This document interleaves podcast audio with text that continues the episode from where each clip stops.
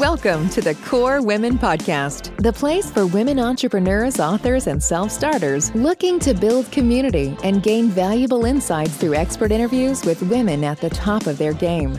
Join your host, podcaster, producer, expert coach, entrepreneur, and author, Dr. Summer Watson, as she aims to inspire and empower you through these candid conversations. Lean in and embrace the journey. It's time to start the show. Here's your host, Dr. Summer Watson. Today on the show, I would like to welcome Jenny Thrasher, founder of the nonprofit Growing Out of Darkness, also referred to as GOOD, founder of All That We Are, and the author of Growing Through Grief, a guide to healthy healing after losing a loved one to suicide. We have a lot to explore and a lot to talk about today, Jenny, and welcome. Thank you for having me, Summer. It's an honor to be here. Absolutely. It's a pleasure to have you on the show.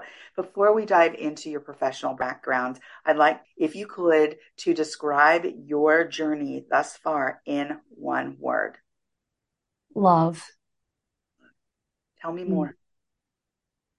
Mm. For me, I realized that love is the most powerful healing element that we possess within ourselves. And it is one that we can use to heal ourselves as well as the people around us. I love that. Mm-hmm. We're going to talk about a lot today, but let's start off with your nonprofit, Growing Out of Darkness. Please tell us the mission a little bit about this nonprofit. Yes. So Growing Out of Darkness started in 2017 when I realized that a letter that I had started writing three years prior had turned into a book. And, and so to give you some background on that is a friend of mine had reached out to me and let me know that she had two friends who had each lost a loved one to suicide that week.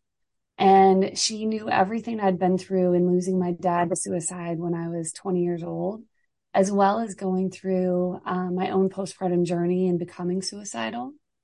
And so she asked me if I would write them a letter letting them know that healing was possible. Three years later, later, that letter turned into a book, but it was something that I knew I didn't want to profit off of. And because I have lived all over the country as well as internationally, I also knew that losing my dad was one of the most isolating experiences I'd ever been through. And so I wanted to be able to give this book to anyone who had experienced a loss, whether it was suicide or not. Because the fact is, when we're going through extreme grief, it puts us at risk of becoming suicidal. And my feeling was no one should ever have to pay to know that they are not alone or that support is there for them. Mm. Wow. That is such an incredible story and how that developed. Wow. Thank you for sharing that story. There's so much to your story, and we will get to it. But the next question is tell us about your business, All That We Are, and the resources, workshops, trainings, and consultation services you offer. Yes. So all that we are started, um, actually, I officially launched it one year ago. But the way that it came about was after the book was released, I was invited to speak at different conferences and events for survivors of suicide loss, as well as various mental health events. And what I found was that when I would go to these events, it wasn't listening to the personal stories of grief and trauma that people have been through that was causing me pain.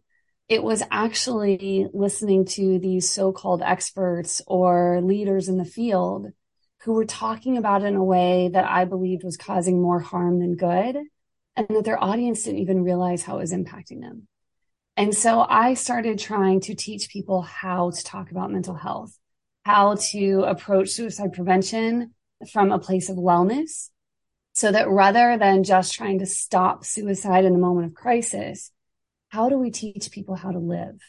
And it's been through that work that I was encouraged by a friend of mine who's an attorney to separate my work to keep growing out of darkness focused on providing that support to individuals who are in need of the book and in need of, you know, the education services in that realm but to create all that we are to really focus in on um, some very exciting projects where we are actually going into schools And we are reforming the health curriculum mm. so that instead of it being this health class that none of the kids want to take, it's actually, it's, we're actually piloting it in Colorado right now. And I'm beyond excited by how it's going, but the kids are engaged right? They are connected to the content. We ask their, for their feedback every day.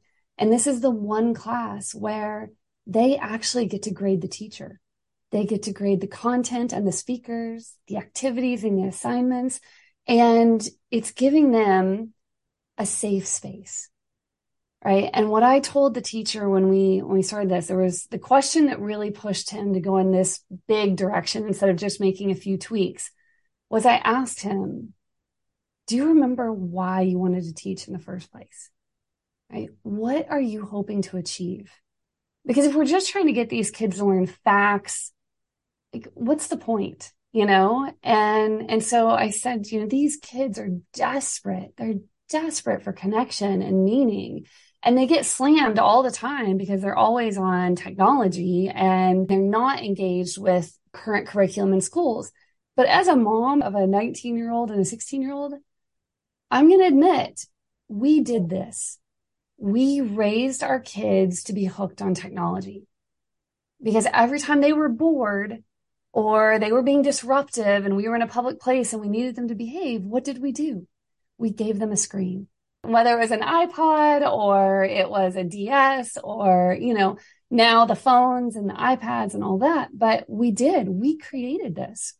And so our belief going into the schools, especially is we are not concerned about them absorbing all of the content. Our primary focus is to give them a place where they know they're safe and connected and give them a taste of what it means to own their own well being. And so far, it seems to be going really well. And then, in addition to that, we are working with businesses surrounding that school because we can go in and give these students lessons on mental health and wellness. But if they then go home and want to talk to their parents about it and their parents like, whatever, you don't know what you're talking about, you know, but if we can actually go to the businesses and work with business leaders and train them on this same material, can you imagine the dinner conversations or the fact that they might start having dinner conversations? Yeah. And so it's really important. Yeah. When we're like, again, this isn't just about suicide prevention. This is about recognizing our choice in our daily lives and how we're moving forward. And so it's more, we can't just focus in on one age group. We need to go in with the students, but we also need to access the parents. But inviting them to go to a school assembly, they don't have time for that. They, you know, and so, but if we can actually reach them at work and connect with them there and give them digestible content that actually applies to their life, now we're doing something. Now we're making a difference. Oh my goodness, Jenny. I absolutely appreciate all that you're doing out in community, how you're opening up the conversation, creating safe places and spaces, and creating community connection you said so many things here in relation to what I'm nodding like, yes, yes, yes. Oh my goodness. You are making so much sense. I've worked in the mental health field, human services field for years. And some of the things that I've always said is creating those safe spaces is really important. Getting the community involved and having a voice in what changes are being made is the way changes are made. Because mm-hmm. if you don't, what investment does community have? In those changes being made. Training parents, having those conversation with parents so they can have the conversation with their children. I know that when I had health class, our parents had to sign a waiver saying, yes, my kid could be involved in this health class. And some parents didn't sign those waivers because they didn't even want their children to hear about these things. And yet it is so vital. So you reaching those parents, so important because they're the ones who are going to open up those conversations and also create those safe spaces at home as long as they know how to do it mm-hmm. and feel comfortable yep. with having those conversations. I had a mom who was very comfortable having those conversations very early on. So when we talked about menses and we talked about our wellness, our health, you know, protection, all that kind of stuff, mm-hmm. she was very open. And I was yep. very lucky to have that. Right. But not all children are, and not all parents know how to do that. Mm-hmm. And then also saying about the technology, talking about the technology. That's so important. As a mental health provider, I see that disconnection between that human connection. When we give technology, we're creating a space or a gap where we're getting further and further away from that human connection, being able to identify and understand emotions, emotional regulation, like all these different things. And I've said it for years like we are getting so far away because we're so reliant or conditioned to be on this technology. And so mm-hmm. for a lot of kids these days, they have grown up with it. They don't know life without it. So we, as the adults or parents or whatever, are the ones mm-hmm. to take the position of we're going to have family time without the technology. We're mm-hmm. going to put those things down. Please don't bring them to the dinner table. So all of that good stuff. So they can learn about what does sadness look like? What is being upset look like? What can mm-hmm. you and having those conversations? So mm-hmm. I love so much that you've talked about here. So thank you thank because you. I think this is absolutely the right direction. yeah. yeah. Well, even like with the technology, let's use it instead of criticizing them and shaming them. Right. You know, and so like one of the videos I made for this teacher, I also sent him slides to give to the kids and he said to me, Well, I did give them the slides, but I didn't let them open up their Chromebooks while I had your video playing. And, and I said, Well, why not? Like, that was the point is that that way the video was just of me and I wasn't having to go back and forth between slides. And he said, Yeah, but I've learned that if I let them have their Chromebooks on while we're showing a video, they'll just play a video game, like a quiet game. Mm. And I said, So let them. Mm. So let them. Like, honestly, I, I mean, I don't have the science to back this but my gut is telling me that if they're playing a quiet little game, I would much rather than do that. It's, I don't think it's any different than doodling than sitting at their desk, listening to this woman who they, you know, only kind of know through screens. Um, I'll actually be there next week, but sitting there thinking, oh, I'm so bored or oh, I'm so uncomfortable with this topic, or they, if they're feeling anxious or uncomfortable or bored in any way, they're not going to hear anything. But if they have the release of playing this little quiet game on their computer and that's going on in the background, they are actually hearing it. They are actually hearing it. And again, this is how they've grown up is with multiple screens on at a time. And so my feeling is let them. I'm not worried about it.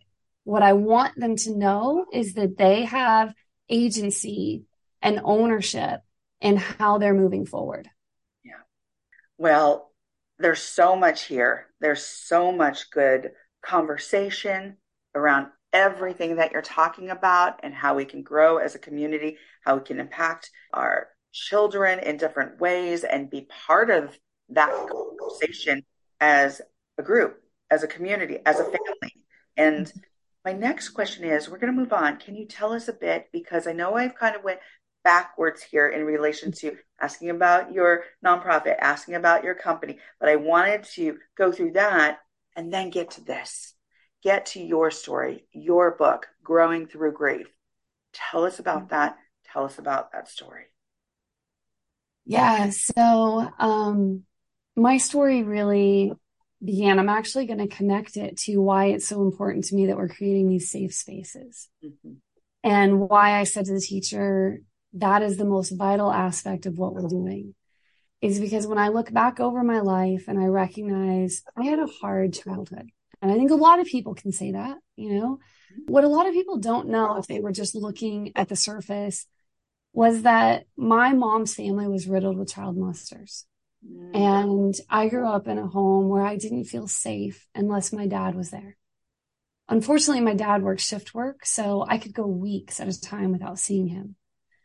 But when I did see him on the days that we were on the same schedule, there was always this running joke in my family that I had to have my 15 minutes. And that's what my dad could give me. There were six kids in my family and he was busy with lots of things, but he always guaranteed me 15 minutes of undivided attention. Oh. I don't know where I would be today had he not done that. So even when I was in high school, I can remember standing in the window of our, the front room of our house, looking out, watching, waiting for him to get home. He was everything to me. And when I was 20 years old, he died from suicide. And I was getting my degree in psychology when he died. And it didn't make sense to me. You know, this man who had always been my safe space, this man who I knew that would pull over and help anyone on the side of the road. It didn't matter where we were in our hometown or driving across country. And so when I managed to go back to school after he died, I went to my professors and I said, This is what's happened. I've lost my dad. I'm not okay. And I need to understand what happened to him. And my teachers were incredible because they not only supported me in making sure that I had what I needed to, to be able to function, but they helped me understand what happened to my dad. And they pushed me in ways that I would have never experienced had I not been going through that program and been so open and vulnerable about what happened. And, um, and so this is where I can say like my, my journey in healing after losing my dad is very different than the typical person's journey. And after losing my dad and then finishing my degree in psychology, I went on to become a crisis counselor and a public educator on suicide prevention. Mm-hmm. And then about five years later, I actually had my first daughter. I missed all the signs that I was going through postpartum depression and I became suicidal. And I used to think that there just was something wrong with me or that I was just so sick that I didn't realize I was going through postpartum depression. But now I realize it's because the majority of traditional suicide prevention programs are not effective.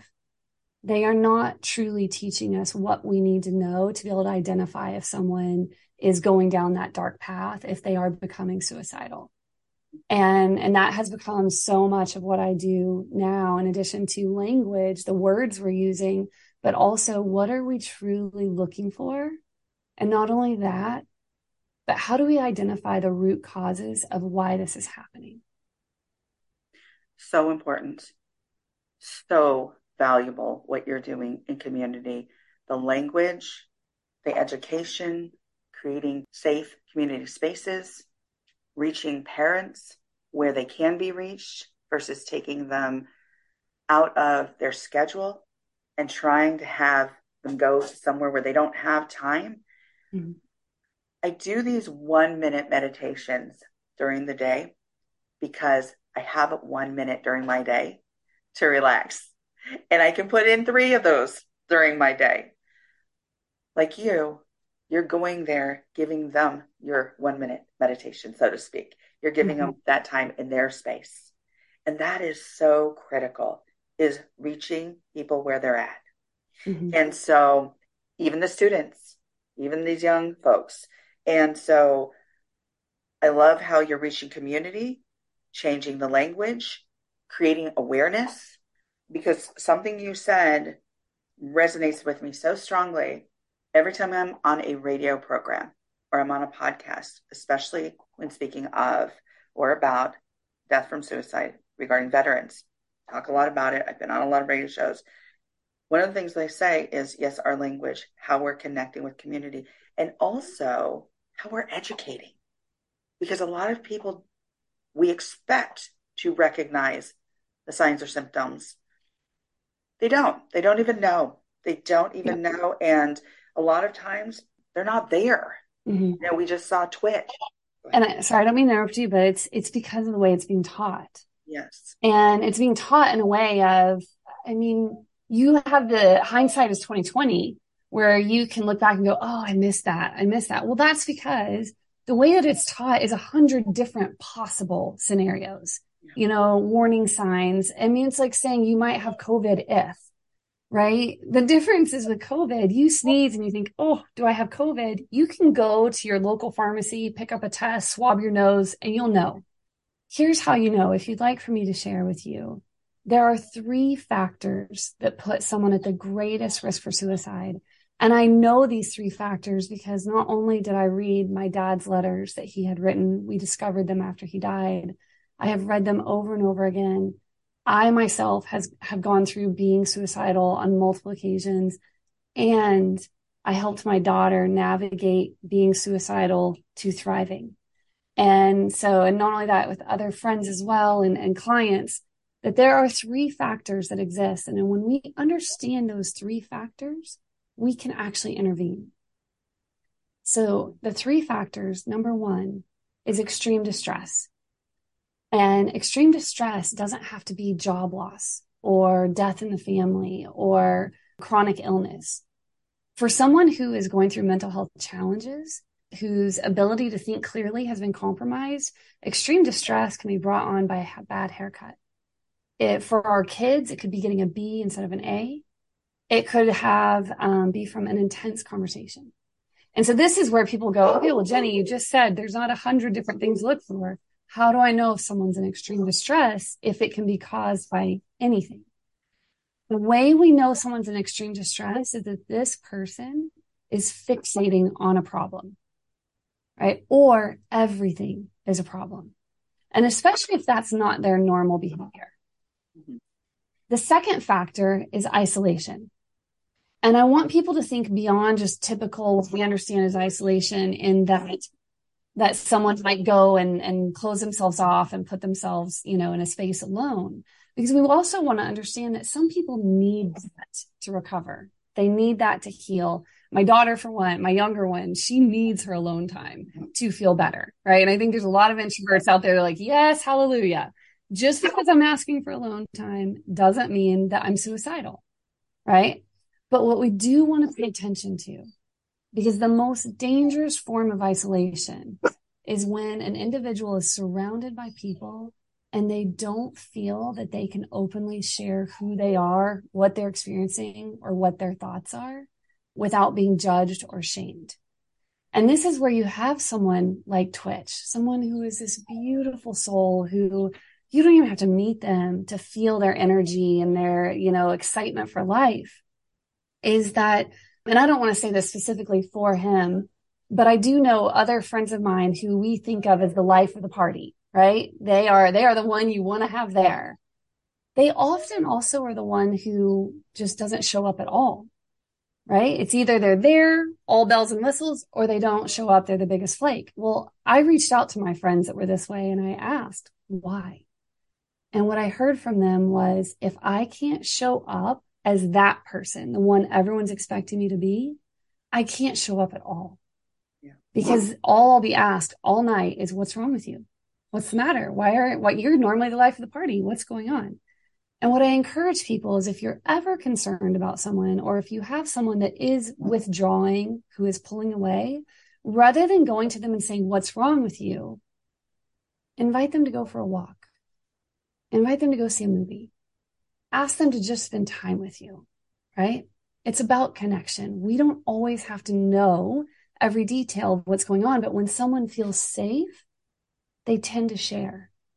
So it's about creating a safe space. So then our third factor is a shift in belief. And what I mean by this is that a person, when they start to believe that this life is never going to get easier, that everything is ending for them, that the people around them would be better off without them. You combine that way of thinking, and they truly believe it at this point, with the isolation and the extreme distress, that puts someone at the greatest risk for suicide. Now, I've been talking about this for years, especially with the people closest to me, and this is how I know it works, is because in February of 2021, I had a friend who called me and he said, Hey, Jenny, you taught me the three factors that put someone at the greatest risk for suicide. And I'm worried about you because I know you're going through extreme distress with your divorce. I haven't heard from you in almost two weeks, which makes me think you're isolating yourself. So tell me, what are you believing right now? Now, this was not someone I would have immediately thought to call and say, Hey, I'm not okay. But in that moment, I knew he understood and I knew I was safe to be honest. And I said, I'm not okay. I don't think even my children need me at this point. And he said, Do you want me to come over? And I said, No, because it was late at night and he lives a bit away. So he said, Then I'm going to stay on the phone with you. Now, what he did for me was he created that safe space. He pulled me out of my isolation. he gave me a space to talk about what was going on. And because I process externally, I was able to process some of what was going on, which pulled me out of my distress. By doing those two things, he brought me back to center so that I knew my children do need me. Right now, is this the cure all be all? No. But what it allows us to do is create a, a space of safety and stability. We get this person to the point where they can process what's going on. And then we look at what's actually causing this. For me, it was, you know, the anxiety and uncertainty of divorce and my whole life flipping upside down. He couldn't change that for me. Right. Right. But those constant, like we, we would constantly check in with each other and it gave me what I needed to move through that. And, and also knowing that it was like, oh, you know what? It's time for me to go get some acupuncture.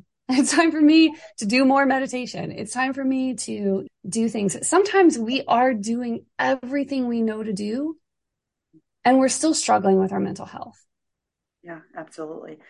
What I love about all that you've described there are the three steps. Those three steps are so important, so valuable. We talk about that in the clinical field, but what I tend to say is catch me. Please catch me when I start getting too cerebral because we say things like catastrophic thinking, where everything's gloom and doom or, you know, overwhelmed or you feel mm-hmm. like you have no meaning or purpose, right, mm-hmm. in life. And like you said, I don't think my kids or anybody needs me. We call that catastrophic thinking or generalization, or there's a lot of things. And so, what I love about how you are saying this you're choosing the right words, you're explaining it. And sometimes it comes down to those basic, simple terms where everybody can talk about those things. Mm-hmm. Because sometimes, even with me, I'm like, gosh, I need to remember, break it down, make it into these simple sound bites. Because what you're doing is with those three steps, it's consumable, it's digestible. I understand it very easily. And I mm-hmm. love that your friend was able to apply it with you. Mm-hmm. Right. That is so important. So not only do you have the theory, the practice, the application, boom, three steps. That needs to be on everybody's refrigerator. right. Yeah. I'm serious. Yeah. Those three steps and how to apply it, I think is so, so, so key. I want to thank you so much for sharing about your book, sharing Growing Through Grief, my last question for you, Jenny, is as we come to the close of the interview, if you were to leave the listeners with some words of wisdom, what would they be? I think the question that changed my life to move me in the direction of living a life of purpose, passion, and pleasure was when I asked myself, knowing I don't have control over the people, place, or things what do I want to experience in this life? Thank you, Jenny, for joining me on the KORE Women podcast today. Absolutely. Thank you for having me. You can follow Jenny Landon Thrasher on LinkedIn, Jenny Thrasher dot all that we are on Instagram, all that we and you can also find her book, Growing Through Grief by Jenny Landon on Amazon. Thank you for joining us on the KORE Women podcast with Dr. Summer Watson. We're so glad you're here and would love to connect more with you. Find us on Instagram, Facebook, and YouTube at KORE Women and on Twitter at KORE Women One. For more about KORE Women and Dr. Watson, visit KOREWomen.com. Want more support and resources for amazing women like you? Great! Join Dr. Watson and Jen Fontanilla at the Life, Love, and Money Collective, a KORE Women production that aids in understanding the key traits that might be getting in the way of living a life that you are absolutely passionate about. Connect with Summer and Jen and find out more at thelifeloveandmoney.com.